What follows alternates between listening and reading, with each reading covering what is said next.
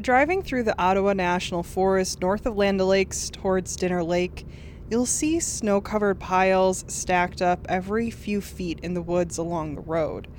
Many of the piles are wood debris and branches left over from logging operations on the Ottawa.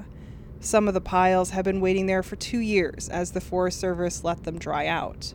A couple weeks ago, fire crews started burning them. Fire has long been used in forests to help with management. Sometimes it's used to improve wildlife habitat or reduce the risk of wildfires.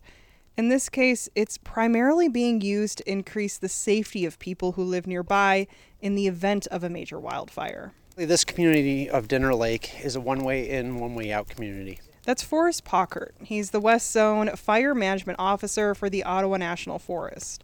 The Ottawa is more than 993,000 acres that spans across much of the western Upper Peninsula. There are small towns and communities like the Dinner Lake area spread throughout it. People that live there see it as a beautiful, secluded area. People like Pauckert see the risk to their homes and lives if a wildfire were to start in the area. Whether it's a wildfire in the community itself or a wildfire out here on, where where it's going to affect the main road coming in and out. Um, we want to reduce the chance of that wildfire's um, impingement on the road. So we want to reduce that heat and inten- intensity, give firefighters a place where they can attack the fire, also allow for fire trucks to get into the community while that's going on, along with the residents to get out of the community at the same time. The Forest Service is creating what Pauckert calls a shaded fuel break along Dinner Lake Road.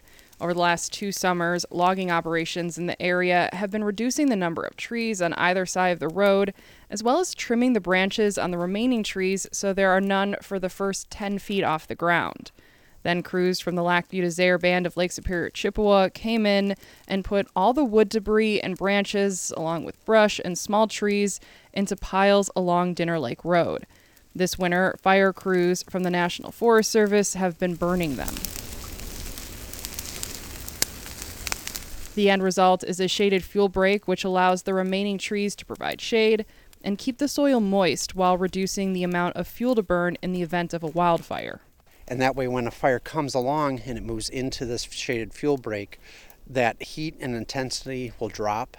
Also, the flame lengths, so how high the flames are going up in the air, that will drop as well.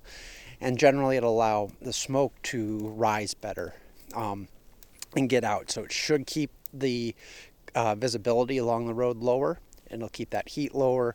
Everybody will be able to see each other. That's the general intent of it. This process is repeated every 10 years. That's the average amount of time it takes for the forest to regrow and become a risk again.